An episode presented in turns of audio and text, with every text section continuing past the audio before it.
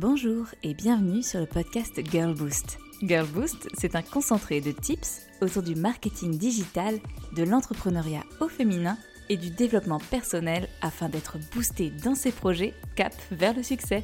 Rendez-vous chaque lundi pour un nouvel épisode afin de lancer la semaine du bon pied.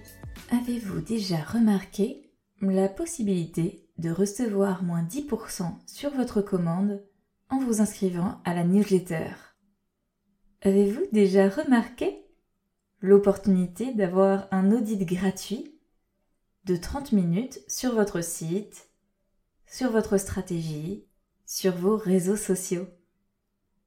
Avez-vous déjà remarqué la mise en avant d'e-books ou de workbooks offerts à télécharger pour apprendre de nouvelles astuces, construire de nouveaux objets, tester de nouvelles recettes?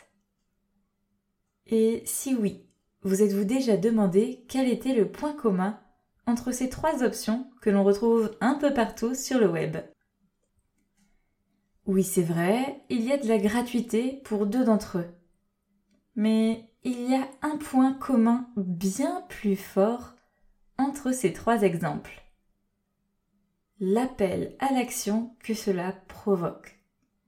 Dans les trois cas, on va être amené à donner des informations personnelles en échange du e-book, des moins 10%, de l'audit. Dans les trois cas, on donnera notre adresse email et parfois plus, notre prénom, notre nom, notre numéro de téléphone. Et pourquoi donc est-ce si intéressant, important de donner son adresse email? Eh bien tout simplement parce qu'aujourd'hui, le canal de l'emailing, tout ce qui est newsletter et séquences de marketing automation, c'est le canal le plus puissant en marketing digital en termes de conversion. Oui, oui, vous avez bien entendu. On pense souvent que les newsletters sont devenus obsolètes, car on en reçoit tellement sur notre boîte mail, qui se retrouve bien vite saturée. La vérité, c'est que quand vous préparez une newsletter avec un véritable message derrière, un message qui fait sens et qui intéresse votre cible, vos inscrits, vos prospects, eh bien, elle sera lue en entier et même mise en pratique si des conseils sont donnés dedans. C'est une façon de créer un lien, un rapport privilégié avec votre audience, qui vous permet d'être parfois attendu quand on crée un rendez-vous récurrent, au pied levé, car oui, on peut même attendre patiemment votre contenu. Et ça, c'est la plus belle des récompenses quand on travaille sa newsletter. Alors pourquoi je vous parle aujourd'hui de newsletter sous cet angle-là? Eh bien parce que c'est important de comprendre l'importance des trois exemples que j'ai cités au début de cet épisode. Ces trois exemples ont un nom bien précis dans le jargon du marketing digital. Il s'agit de lead magnet, ou en bon français, d'aimant à client.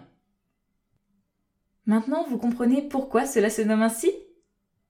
Parce que quand vous captez l'attention d'un prospect qui s'engage avec vous grâce à votre lead magnet, on est en phase de considération dans le tunnel de conversion eh bien vous pouvez initier une relation de confiance avec lui et petit à petit le transformer en client, puis en ambassadeur.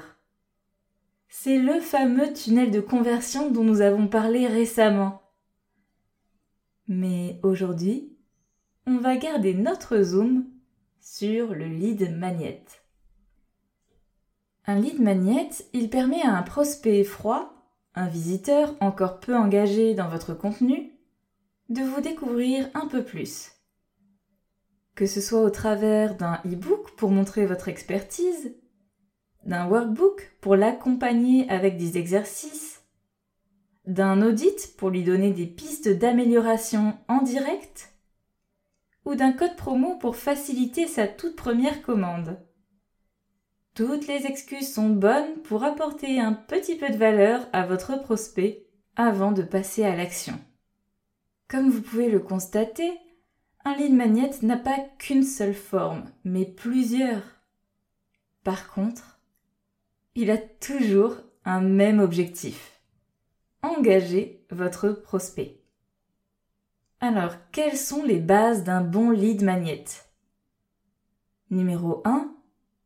Il doit être utile.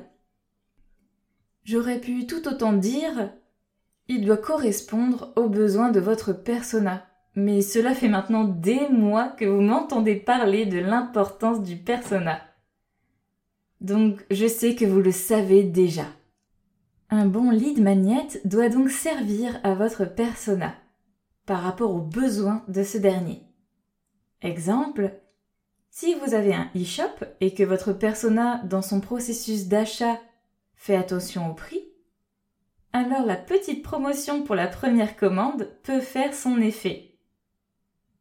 Si vous êtes un prestataire de services en freelance, sur du marketing digital, du copywriting, etc., et que votre persona a besoin d'être rassuré sur vous, vos compétences, ce que vous pouvez lui apporter concrètement, alors le petit appel gratuit de 30 minutes sous forme de diagnostic ou d'audit peut faire son effet.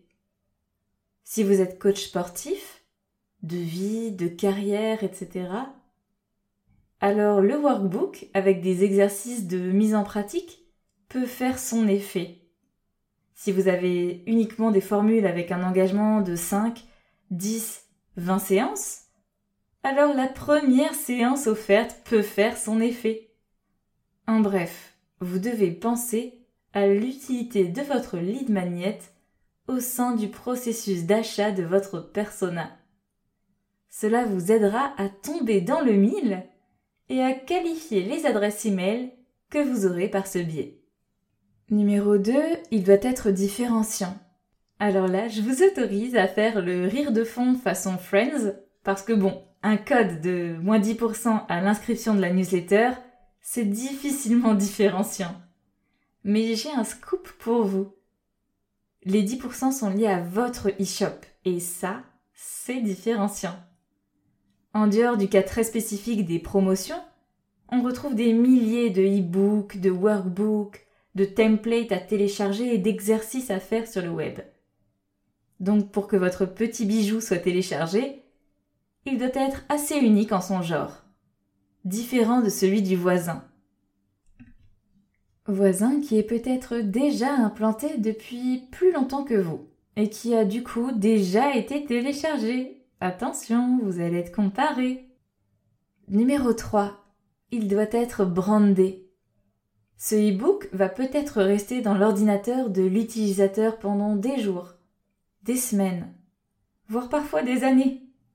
Et si c'est un workbook, il sera même imprimé et utilisé. Et cela paraît donc élémentaire, mon cher Watson, qu'il soit brandé.